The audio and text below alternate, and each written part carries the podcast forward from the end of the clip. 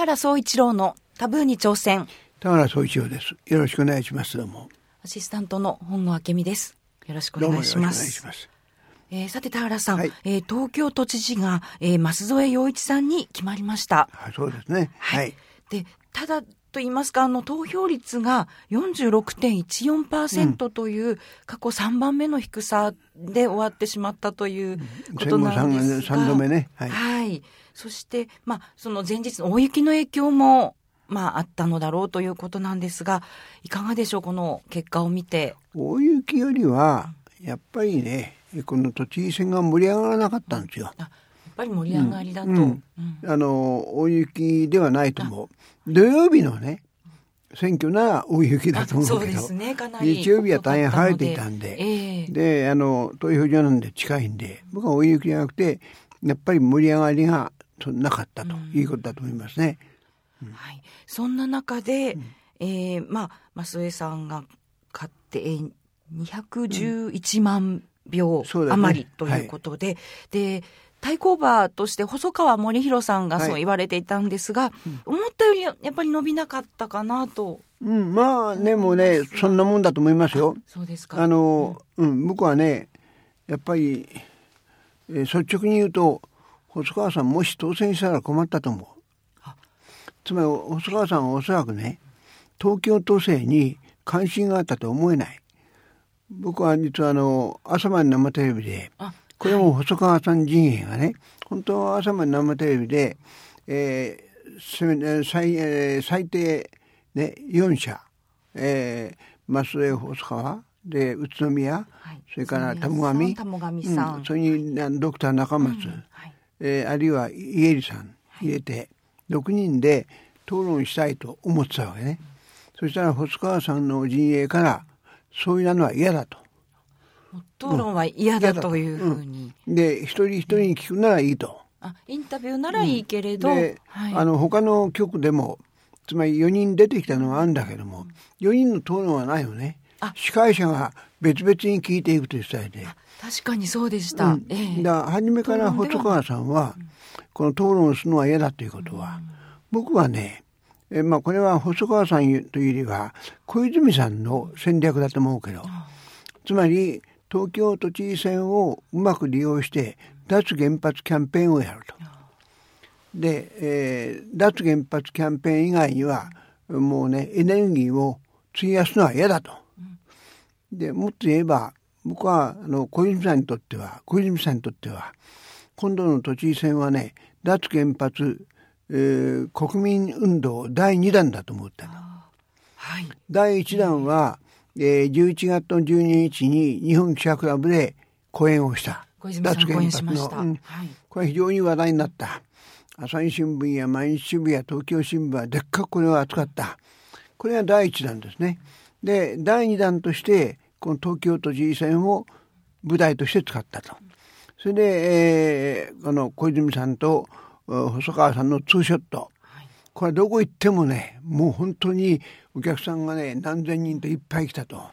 これがまさに第二弾だと思う。で、初めからね、だから、あの、えーこの小泉細川コンビは、えー脱原発の国民運動であって、えーこの都知事になって都政をどうするかなんてことは全く考えてない。言ってみればやっぱりさっきもおっしゃったようにまあ舞台でしかなかったということでですね。それは証拠にねうん。まあそのさっき言いました。4人で5人で一緒にやるのは嫌だというんでね。それで別々に聞いて細川さんにこの、えー東京都政何やるんだって聞いたらほとんど何にも考えてもいなかっうん。ただ脱原発をた。そ訴えう、うん、ただけだから脱原というでさらにねう、ん。あの僕は脱原発の国民運動としては成功だったと思う。つまりねもしね東京都知事選がなければ小泉さんと細川さんが2人で新宿で立とうが銀座で立とうがねそんなにお客さん集まんない。そうかいくら二人で脱原発何やってんだろうとうん2人で脱原発で。ね東京都知事選だから黒山の人だかりになった。これはね、えー小泉さんのつまり脱原発国民運動としては大成功だったと思う。大成功ですか。うん、だから今日あのね、はい、その月曜日の新聞はみんなつまり小泉細川戦略が失敗したと。失敗じゃなくて成功だと思う。もともと都政をじっくり、本当にやろうというのではなかったという、うん。うん、さらに言うと僕はね、はい、この宇都宮さんにやっぱりこのインタビューした時にね本来ならばこうね細川さんと宇都宮さんは脱原発で一致するんだから、はい、このどっちかが降りてどっちかに一分化すれば単純に2倍ですね、うん、松尾さんを超えるかどうかという選挙になれば僕はもっと支持率が上がってね。で彼らが勝った可能性ある。で宇都宮さんにどっちか降りるのはいいと、えー、どっちかっていうとこの細川さんの方が人気があると言われてるんで、あなた降りませんかって言ったら断固降りない。つまり初めからだからね宇都宮さんも細川さんもこの東京都知事になることは狙ってなくてやっぱりそのキャンペーンをしたいと。いうことを訴えたいと、はい、脱原発を訴えたいというのがまず第一だと。うん、ただ確かに今本当田原さんおっしゃったようにあの、まあ、原発という問題で見れば、はい、この宇都宮さん細川さんの票がもし集まれば、うん集まればもっと支持率が、ね、いや投票率が上がったと。上がね、上がればね、えー、あのそこが勝った可能性もある、うん、やっぱりあの松尾さんっていうのはね自民党と公明党の支持ですからね、自民党公明党の票をもらったわけですよ。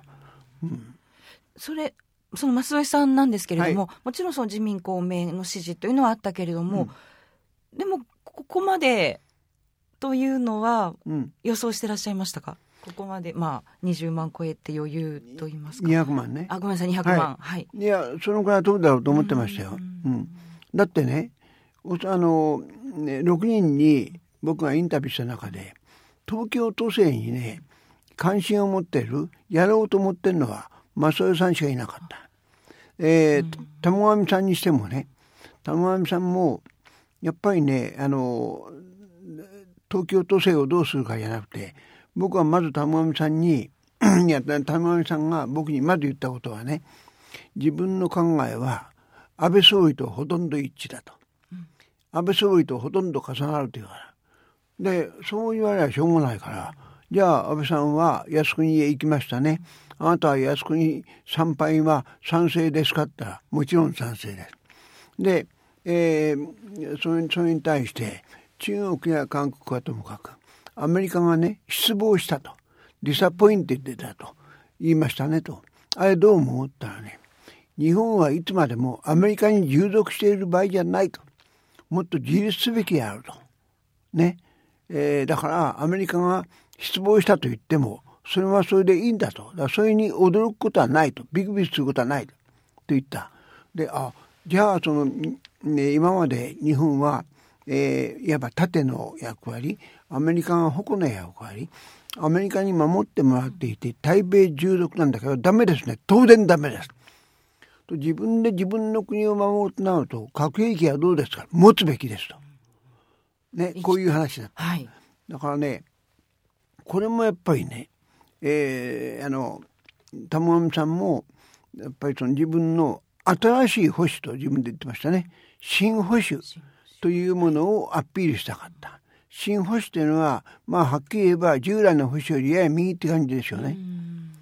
でそれより面白いのはその玉上さんが20代だと増さんの次宇都宮さんも細川さんも超えて2位なんですね。はい、これあの朝日新聞の出口調査なんですが、はい、えー、20代を見ますと増江さんが36%、うん、玉上さんが24%、ねうん、宇都宮さんが19%で2位につけてるんです。ね、だからね。ということは20代がその新保守に惹かれてる、うん、惹かれてる、うん、ということでしょうね。もう一つね、えー、これはえー、別の見方をすれば、はい、つまり20代はあまり選挙に行かなくて玉上市の人は行ったと。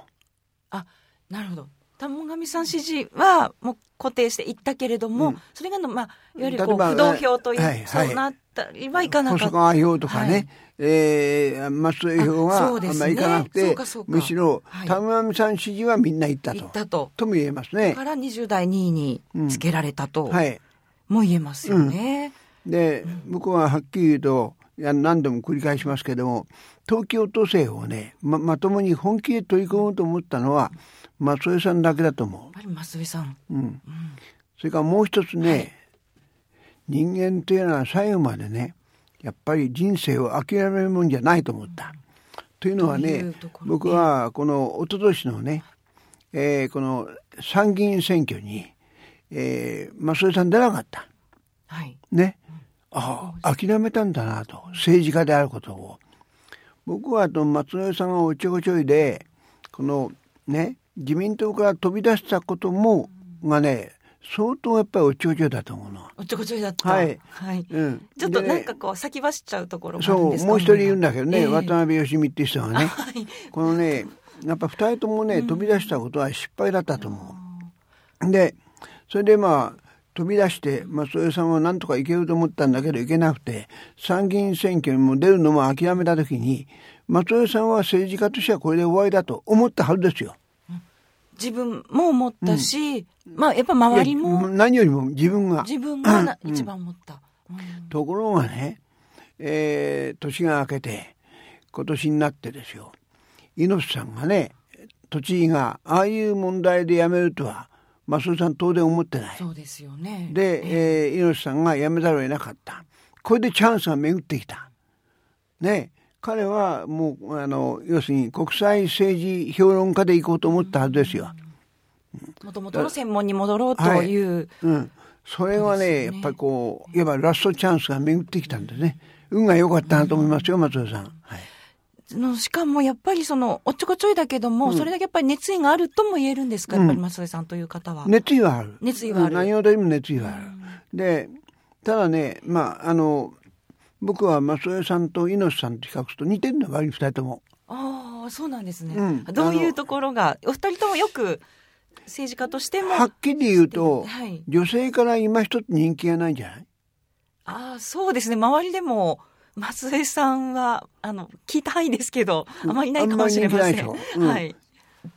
でね、うん、あの、ただ、それから、割にね、えー、何、えー、テレビでも、ね、あの、喋るときに、両方ともね、上から目線ですよ。ああ。猪瀬さんも、はい、松江さんも上から目線。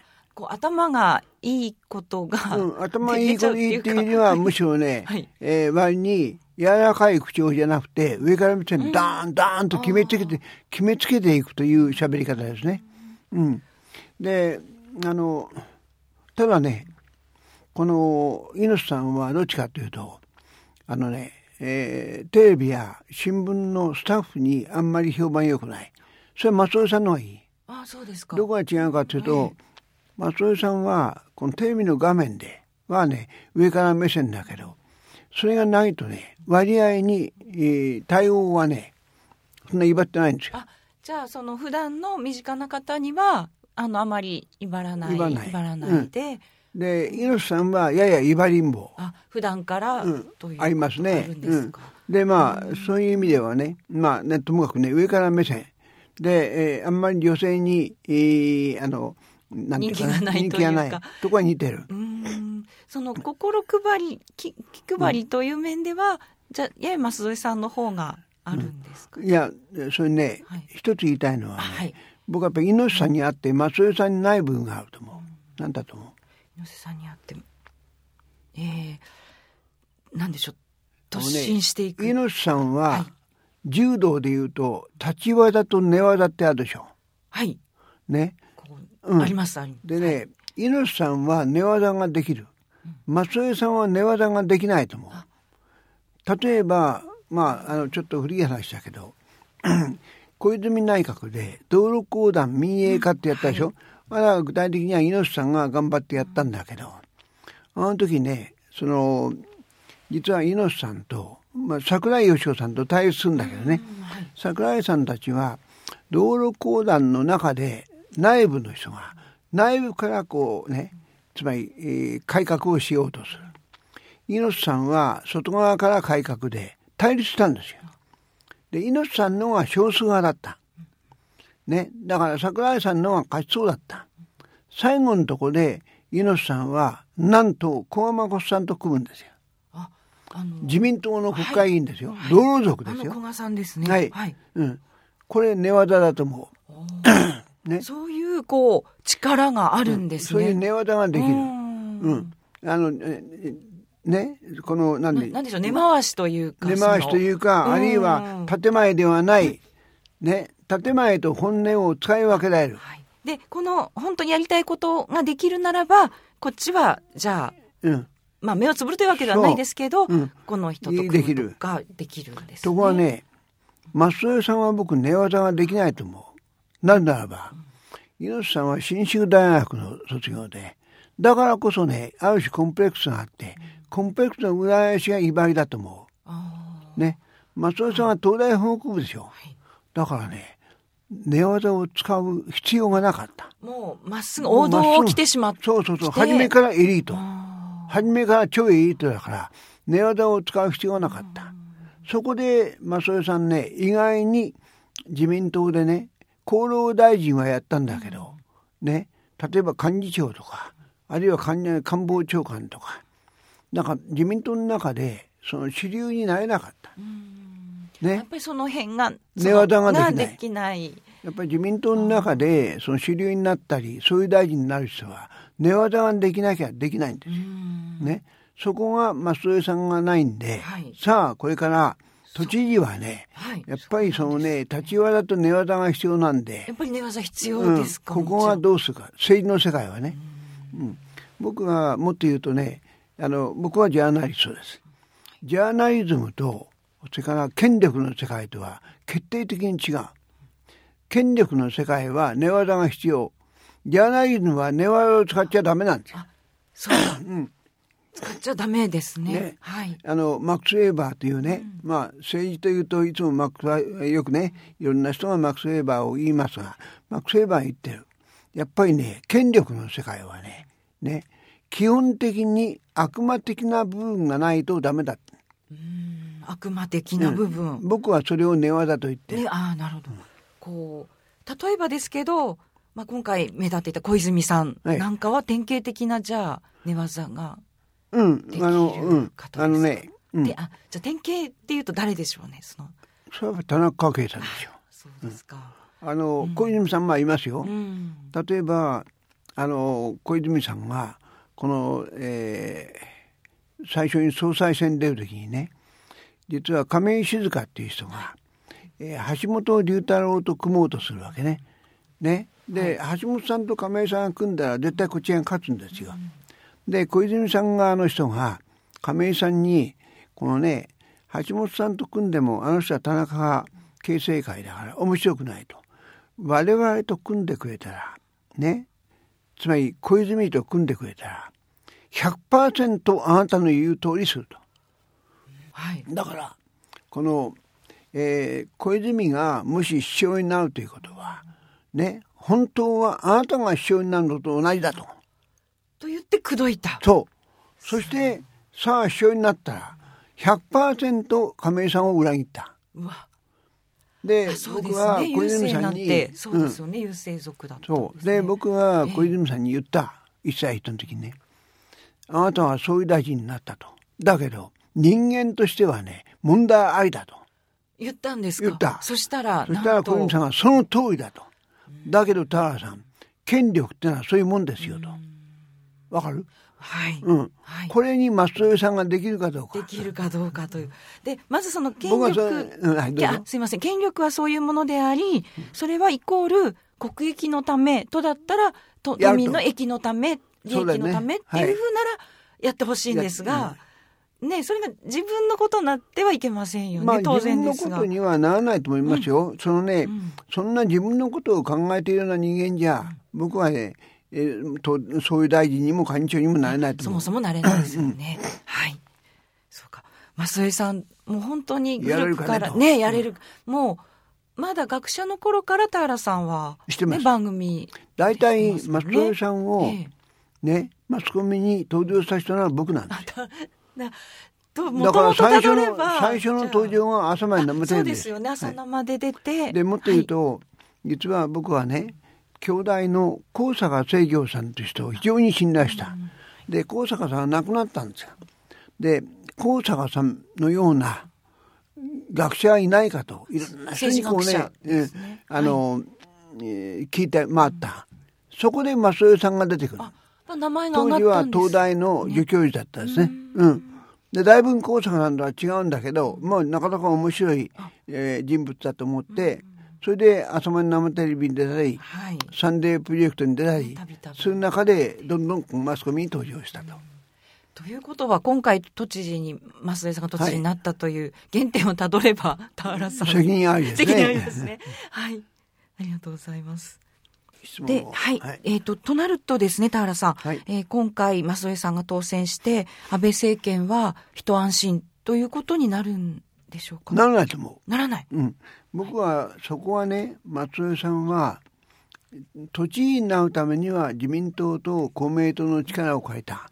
しかし、そこは細川さんとは違って、僕は松江さんは本気でね、多分都政に取り組む。本気で都政に取り組むと、やっぱりその安倍さんの自民党と違いがいろいろ出てくると思う。はい。考え、政策の違いが出てきますよね。そこで僕は増江さんは簡単にね、世話になったから何でも自民党の言う通り公明党の言う通りにはならないと思います。まあ、そういう、もちろんそういう強さはある方で、持ってる。ね。うん。うん。うん。じゃあ、そこであの都知事になってさあ増江さんがね何をしようとするかこれから問題ですが実はまたねここが問題。東京都知事ってね何やるのかって難しいんですよ。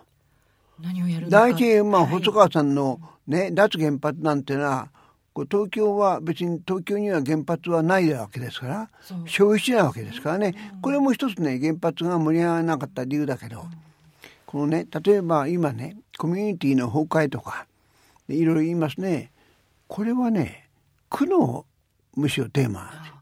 東京23区、それから市もありますね。あそうですね。うん、区や市のテーマで、東京都って何かって難しいんですね。何をやるかとなると、それがまた証拠にね、はい。例えばこう辿っていくと、えー鈴木さんっていうのは鈴木当選がありましたけど、その次が青島さんでしょ？はい、青島幸男さん知。ってますか青島さん。覚えてます。あれはシャボン玉ホリデーっていう番組の構成であり、作詞家だった。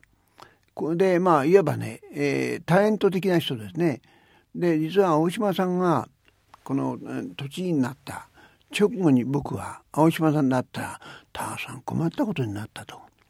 自分は都知事選に立候補して、限りなく1位に近い2位でいたかった。なる気なかったんですよ。じゃあ今回で言えば、細川さんのよあ、うな。感じだったんですか？うんつまり、ええそそあのねなっちゃったとなん何にも興味ないって言うんですよ。ね。要するにね都知事選っていうのはある種人気投票的なところがね。で青島さんの次は誰ですか？ああ、だ、えー石原慎太郎ですよ。これもね石原さんってね、はい。1週間に3日しか来なかったと言言われてますね。そういう人がずっとなってるんですね。だからね東京都知事ってね、一周人気投票的な分もある。で、シンボル、シンボルでいいうん実際何やるるかというと、なかなか難しくてその前に美濃部さん。はい、ミノベス。ありましたね、はい。ええ。美濃部都知事の時はに美濃部さんのスローガンは「ストップ・ザ・佐藤」当時は佐藤内閣ですよ。ね、だけど東京都がなんでストップ・ザ・都知佐藤事なのちょっに。と原発と似てるね。あそうですね、うん。本当に。うん。だからそういうところもあってあー都知事って何やるのかってのは大変難しくて、うん。だからそういう意味では松江さんね本気でやってほしいと。はい。都知事を、うん。で本気でやると多分自民党とも公明党ともぎくしゃくするだろうと。それをあえてやるべきだと思います。そこを貫いてほしいとはいいうことですね。はい。田原さん一つはい。伺ってみたかったんですが、あの出口調査がありますよね。うん。はい。で今回の都知事選で言えば、えーもう夜の8時には NHK で増江さんの当確出してたんです。あの私も結構投票遅かったんですけど、うん。行ってなんかすぐにもう投票が決まってしまうと、やっぱりこういやる気のなさというか投票の意欲の低下につながってしまうんじゃないかなと思って。出口調査？あの出口調査自体はいいんですけど、なんかあんまり早くこう出すのってどうなんですか ?8 時前には出してないでしょ？えっ、と、8時でした。だから8時ですよ。つまり投票が終わった直後ですよ。そうです。でも、8時ギリギリで投票してる方もいますいや、よね。だからそれにしても、やっぱり投票が終わってからですよ。そう、そうなんですけど、なんかあんまり早く出過ぎると、あこれはねう意欲がうん。だ減っちゃうこ人もいるんじゃないかなマスコミの問と。題だけど、うん。つまりマスコミも競争だから、あできるだけ早く当確をしたいと。まあそうですよね。うん、いうことなんで、競争ですからね。うんまあそうですね。それ式のことでよく低下してちゃいけませんね。ね、はい。面白いのは、新聞によって全国紙ですよ。やっぱりね、そのきちんと順番が出てる新聞と、出てない新聞がある。あそうですね。あの、朝日な、朝日新聞はは出てるうんすべてで出してますが、うん産経新聞などはんまだ60何パーセントとか、うんえで、あの、順位も違うんでしょ ?2 位が、え、そうですね。えっ、と、例えばなんですが、産経新聞は開票翌日の新聞で、えー開票率66%うんで出しているので、うん。細川さんが2ね。位という状況で出してますし、日経新聞もそうだと思う。あ日経はちょっと今ないんですが、だからね、やっぱりこうスピード競争で、こういうのが露骨に出るとね、やっぱり早く正確に出してるとこがいいなと思うでしょそうですね。やっぱり朝日は、あ、全部もう完全に出てるって思います。ですね、ええ。だからそういう意味でね、つまり8時の投票が終わったら、できるだけ早くね、当確をしたいんでしょうね。そうですよね、マスコミもそれは競争もありますものね。わ、かりました。えやはり、あの、これからですね、本当に投票率が上がるように、もうなんかい、いきたいなとそのためにはやっぱりね本当に、あの、うん。つまり今度、松添さんと競争する相手がいなかったことは問題ですね。だから、宇都宮さんと細川さんは競争になってる二人がね、あ、なるほど。二位か宇都宮さん三位かと細川さんが競争にな競ったという。争して、えー食い合って、宇都宮さんと細川さんが食い合って、だからその分松添さんが得したってことがある。うん。もう一つ面白いのは、細川票がね、60代は細川票がね、2位なんですよ。そうなんです。60代を見ますと、え舛添さんが47%なんですが、細川さん23%で2位でしょ2位にこれね、つけてます。60代っていうのは段階の世代ですね。ああ、そうか。段階は、やっぱり細川さんというな人気あるんですね。あるんですね。うんあの、やっぱり演説がうまいのはあるんでしょうか？というよりまあ、細川 C というよりは、やっぱり小泉 C でしょうがね。あ、そうですね。そうか。小泉さんの、ははいい、力が大きいとはいいうことですね。はい、ありがとうございましたあ。りがとうございました。では、舛添都知事に、もう、田頑張ってもらわなきゃ。頑張ってもらあの、田原さんからも、いろいろ、こう、相当お話勝つ入れないとね。ね、喝入れて、はい。よろしくお願いします。えさて、番組では皆様からの質問をお待ちしております。田原さんに聞いてみたいことがある方は、オンザウェイジャーナル、田原総一郎のタブーに挑戦、ホームページからお寄せください。えその他、田原さんのツイッターやフェイスブックからでも結構です。ツイッターは、アットマーク、生田原。えフェイスブックは、田原総一郎で検索してください。よろしくお願いします。田原総一郎のタブーに挑戦、そろそろお別れの時間です。この時間をお送りしてまいりましたのは、田原総一郎と、本郷明美でした。どうも大変。ありがとうございおました。疲れ様でした。ありがとうございました。よろしくお願いします。